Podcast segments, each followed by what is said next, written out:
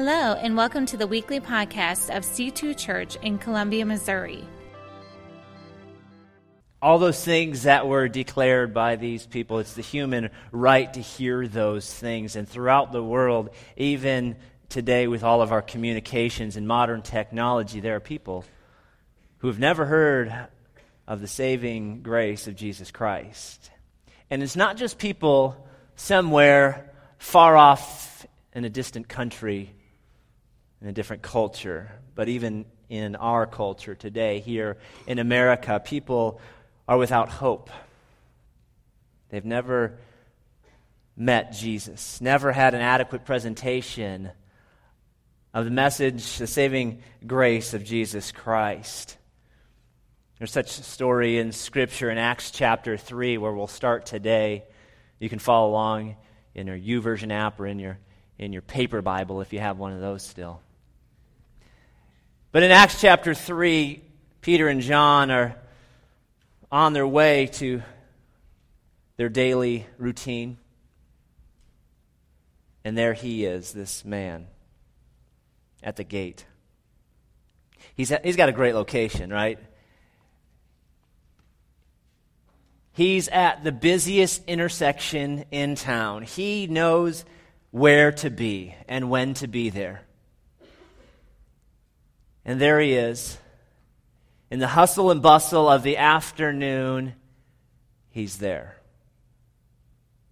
He's been here before. He, in fact, is carried there every day by some caring friend or relative who drops him off the busiest spot in town. But he would get no further and no closer than that point. It was his right to be where he was, but he was allowed to go no closer, for he was broken, he was lame, disabled. Therefore, he was a beggar.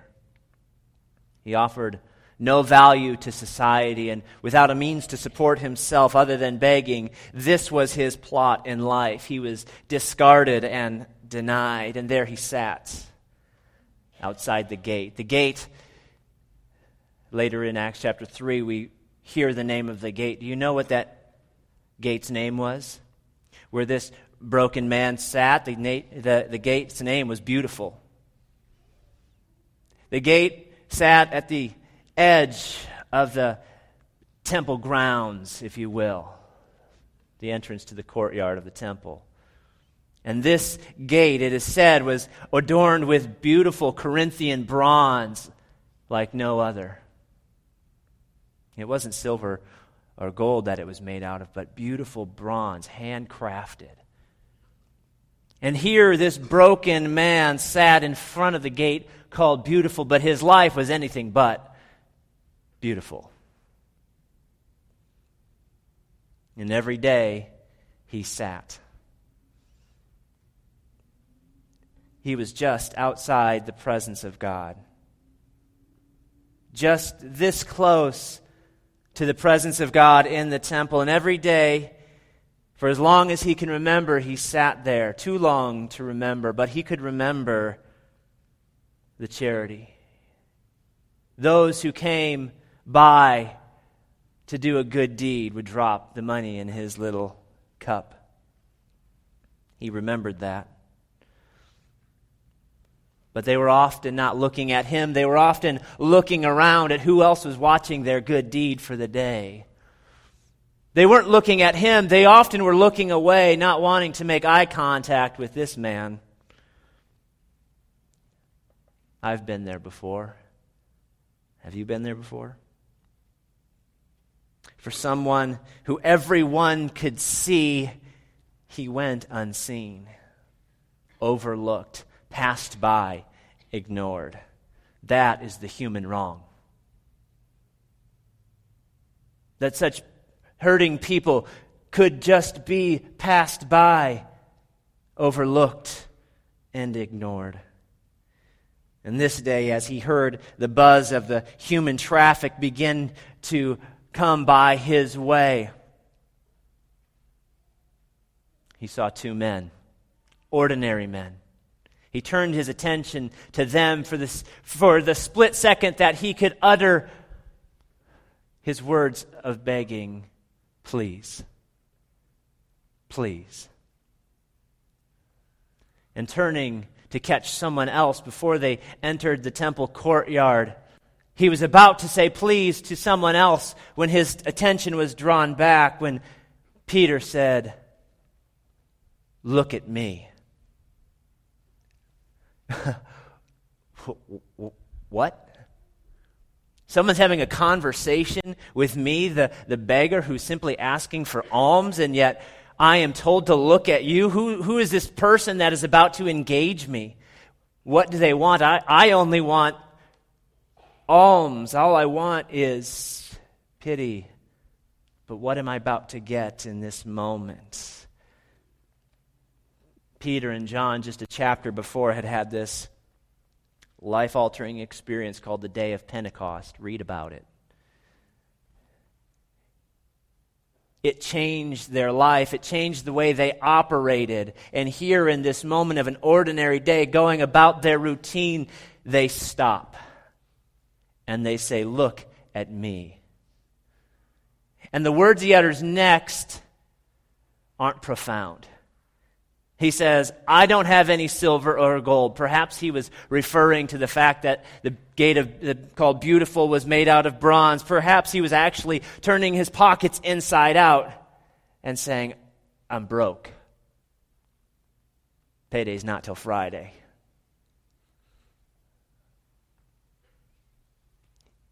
He was referring to his earthly resources. I don't have enough money to make you whole again. But what I do have, he says, what I, what I do have, I'm going to give to you. I'm not going to reach into my earthly resources, although that's needed. I'm going to reach much deeper because I see that your need goes much deeper than today's meal. And he says, What I do have, I give to you. In the name of Jesus Christ of Nazareth, rise up and walk. Boom. Life changed. The continuation of that story is the man rises and walks, is immediately healed. It says he goes about dancing. Maybe he does a little. No? I don't. Perhaps. I have all sorts of dance moves going through my head, but I'm going to I'm going to restrain myself this morning.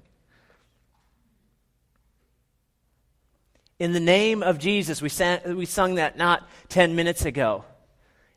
In the mention of that great name, for us, names are, are important, but they're anything but powerful in our society. And yet, in the day this was uttered, the name was important. It invoked a name with authority in this case. It wasn't just a platitude. It was the authority on which Peter stood in this moment to give not of what he had, but of what resided in him, what came from the Holy Spirit. The name was much more than a label. It represented the person and the power and the extension of that person's being and personality. And he invoked the name of the one Jesus Christ of Nazareth. He called upon that authority. And in that authority is the power of life and death to bring life out of death, to bring wholeness out of brokenness. It's because of the power of the blood of Jesus, the life of Jesus. We oftentimes overlook that. And in this moment, it wasn't just charity that they gave him. Do you know what they really gave him? Bleeding charity. They gave him bleeding charity. They gave him the charity of Jesus Christ. They gave him the charity, charity being that which is given to you that you have not earned nor do you deserve. How many of you have re- received charity? And in this case, bleeding charity the very charity that comes from the hand of God through the person of Jesus Christ. It's that which is given that we cannot afford nor can we pay for, but is given freely without cost to us. This is the human right. To know this power, to hear this name that we take for granted in Western society. To pass by is human nature. Peter and John didn't pass by that day. Even though they were on their way to do their religious thing, they didn't pass by. They took the moment to give the human right. But so many times in our society, we let not the human right be the way, but the human wrong. That's the human wrong. That people would go a whole life without not just hearing the name of Jesus, but experiencing the power in the name of Jesus, primarily through his people. So many people around us, around you, around me, that could be their story. Maybe that's your story, one of those stories. And so many people around us are misinformed because of what Christianity has come to represent at times. Perhaps like a, a vague memory, they remember the days they went to, to Sunday school or church as a kid, and, and they can't quite remember it, but they long for it, and they can't find their way back. Perhaps it's simply because of life, simply because of a bad example of what Christians should be like. They've had poor examples. But the human right is to receive an adequate presentation of the gospel, and it's not just a Sunday school message. It's the message that we live in our life every day. To see it in action, to be loved for, to be cared for, not just sympathy, but empathy and compassion. John chapter 1, verse 12, speaks of the human right when the writer writes this, Yet to all who received him, Jesus, to those who believed on his name, he gave the right to become children of God. To all who received him, to those who believed in his name, he gave the right to become children of God. That's the human right. That's the gospel. Our part is to give an adequate presentation of the gospel to every person because Scripture says that God's will is that none should perish, that no one would go through life without Him, but that all would come to repentance and acknowledge their need for Him. And this, church, is the mission. This is the mission of our church, of the church, the church universal. Rick earlier talked about it being our missions emphasis month and having a missions focused week where we have meals with a missionary. I'm all about meals with missionaries. Really, I'm about meals with anybody. So the question is what is missions? If you have been around church for any length of time, that word gets thrown about quite, quite a bit. And perhaps you have some vague idea of what it is, right? We were playing a game last night around the, the table, the family and I, and it's called Apples to Apples. Have you ever played that game? Someone's passionate about that game. You really like that game. All right. And so you draw a card with a word on it, and you set it out for all to see it. And there's one judge who, who's put that card out, and everybody else has a, a, a hand of cards that has other words that they then choose one that may fit that. And depending on your judge, you may f- pick something that exactly fits that definition or that word. Or you might decide to be silly and, and play sarcastically because your judge is that way. It's Not the case in my family at all. But in this game last night, as we began to play and, and put out our cards, every person gave something that may fit that word. But it really was up then to the judge to decide what was the best word. And I think sometimes in church it is that way with missions. We all sort of put our thing out there like, yeah, I think that's what it is, and I think that's what it is. But what is it really when we talk about missions? We're referring to the mission. The mission to adequately present the gospel of Jesus Christ to every person around the world. That is the mission. And so, missions is an extension of that. Words that have this descriptor are missions trips, missionaries, missional church, missions month, missions offering. I could come up with a bunch more. And I think for many of us, we think over there, we think of someone who looks different than us, dresses different than us, lives in a completely different environment than us, and that would be a good card to play. But to be people of mission or missional people is to be the sent ones, not just to be the sending ones, as if we contracted out the mission of the gospel to somebody else. But the mission of the gospel resides in the very hearts of those who love Jesus, because if you love Jesus, you want others to know Jesus and the life changing power of Jesus. The mission to make disciples of all nations, baptizing them in the, baptizing them in the name of the Father, Son, and Holy Spirit, teaching them everything I have commanded. This is what we find in the Great Commission in Matthew chapter 28, verse 19.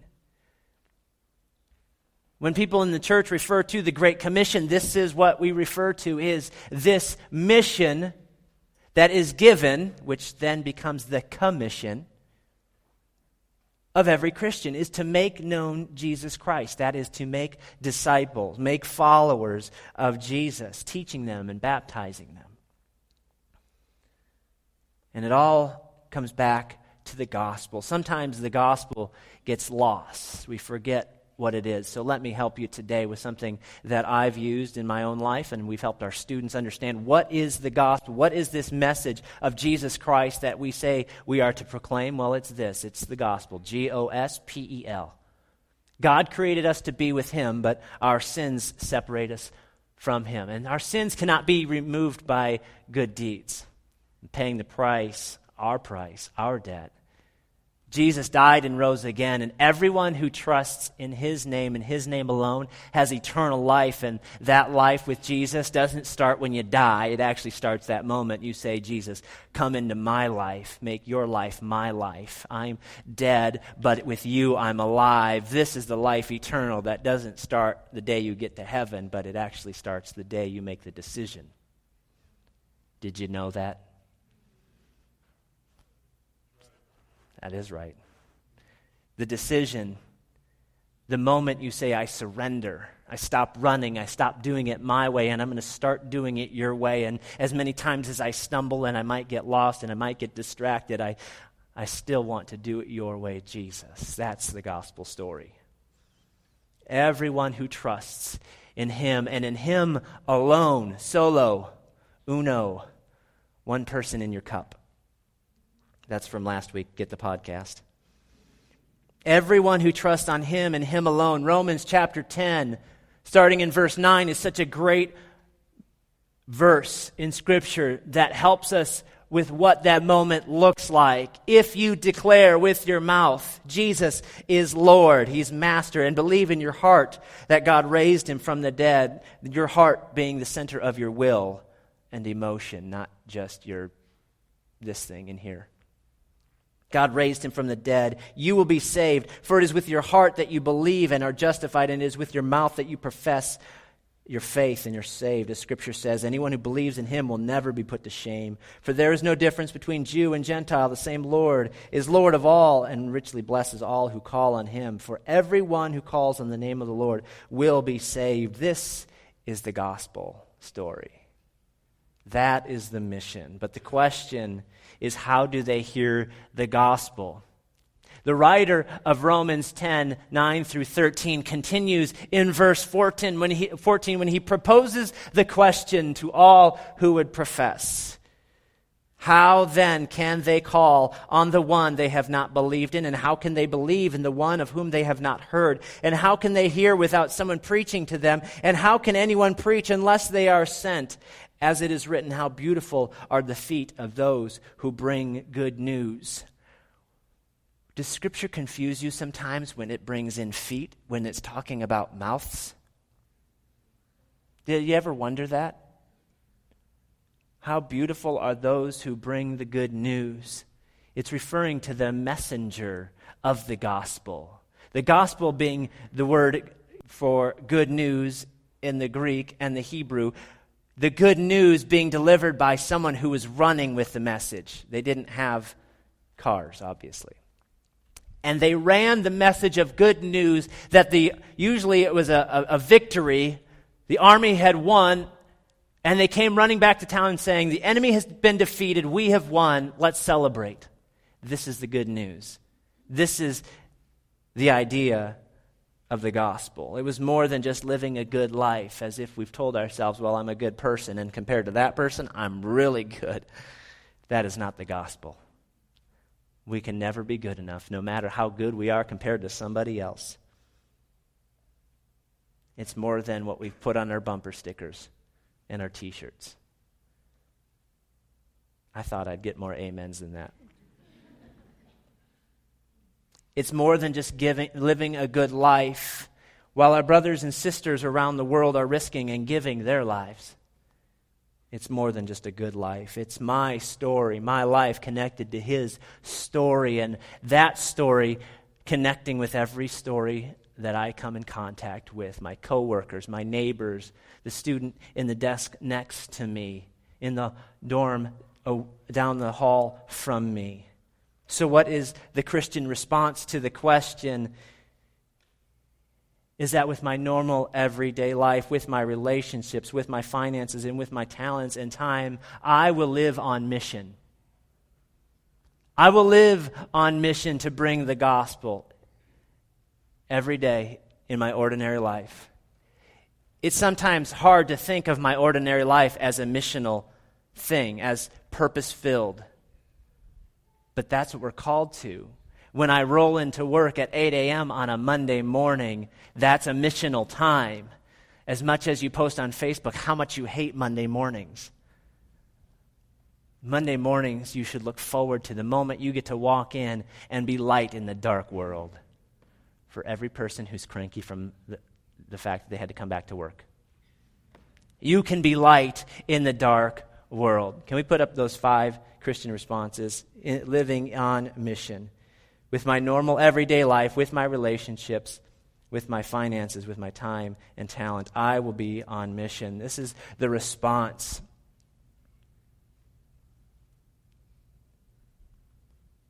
Here am I, send me send me is not send me somewhere else.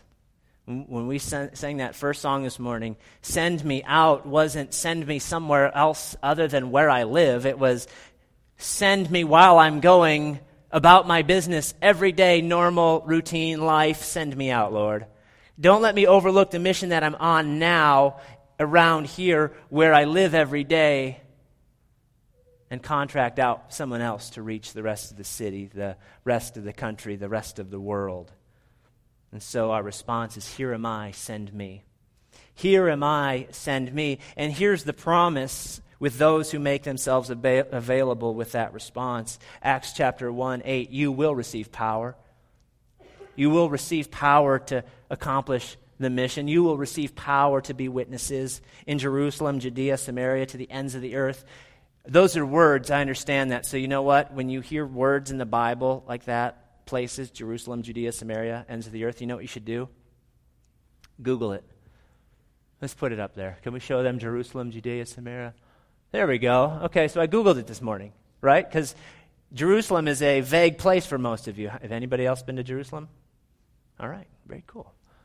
So Jerusalem's down here at the bottom of your screens. And Judea is basically the countryside. It includes Jericho and the West Bank, somewhat to Tel Aviv, over down into the Dead Sea. That's Judea. That's just that's outside of Jerusalem. That's like Boone County, right? Maybe Missouri. And Samaria is all the way up to almost to what is the Sea of Galilee up by Tiberias, but not quite. Because that is actually more Jewish. But between there is Samaria. We talked about that a few weeks ago. Samaria is the people we don't like. Right? This is people not, not like us, different than us, different religion, different thoughts, different ways of living. This is Samaria. And then you move out past the Sea of Galilee and Tiberias. Tiberias is Galilee. And you start to get out into the ends of the earth. You're staring at that. Let's put it in context. Let's Google something else. Let's Google, uh, I know, Columbia. Oh, there we go. You are here. That's what that little pin is. That's where, you, where we are right now. So Boone County would be our Judea. Maybe even our Judea would be as, as much as Missouri. But our Samaria, really? Do you see on the left hand side here where it says Kansas City? If you go anywhere west of that into Kansas, that is Samaria. Those are people much different than us. They think, they act, they believe different than us. Many of them you will find using a term Jayhawk. We don't really quite understand what they mean. Um, and when we shout M I Z, they have no response. It's a different language. Our Samaria begins to stretch out to different cultures, people that are not quite like us, but, but in proximity, they're, they're pretty near. It could be for some of us an inner city, an urban setting. And then the ends of the earth stretch beyond that to places we've never been, places we only can imagine. Does that make sense? We're all on mission. Location has something to do with it. And so our response is that I will be on mission with my normal everyday life, with my relationships, with my finances, with my time and talents. With our students and our kids, we teach them to say, I will give, I will go, and I will pray. I will give, I will go, I will pray. We give. We give missionary faith promises, something you'll hear about over the next few weeks when we take offering and tithes and offerings at the end of service today. When we say missionary offerings, this is what it goes to, is for those who've committed their life to that very thing, usually somewhere else, not in a uh, more familiar town like a Jerusalem or Columbia. Those are missionaries. That's what we give to those who've dedicated their lives to that. We give through BGMC, which is our kids program, Boys and Girls Missionary Challenge. We give through Speed the Light, which we talked a little bit about last week with our student ministry. We go, we go on missions trips. We don't just contract it out for somebody else, but we put ourselves on that mission as well somewhere else. We move out from our Jerusalem, our Columbia. We move outward toward Judea, Samaria, and to the ends of the earth. And I've heard so many of you say, you know, someday I'm going to go on a mission. Yeah, you know, I've been meaning to. I've been thinking about it. Can I just say, I've been praying about it too, and the Lord told me you should go this year? That's the word of the Lord, because some of you are saying, well, if the Lord would give me a sign, this is a sign. Go on a missions trip.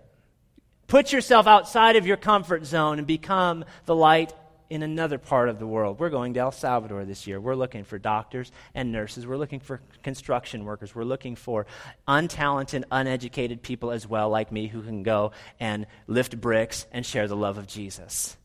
Everyone has a spot this year, as every year. But specifically, my goal this year is to take 40 of us.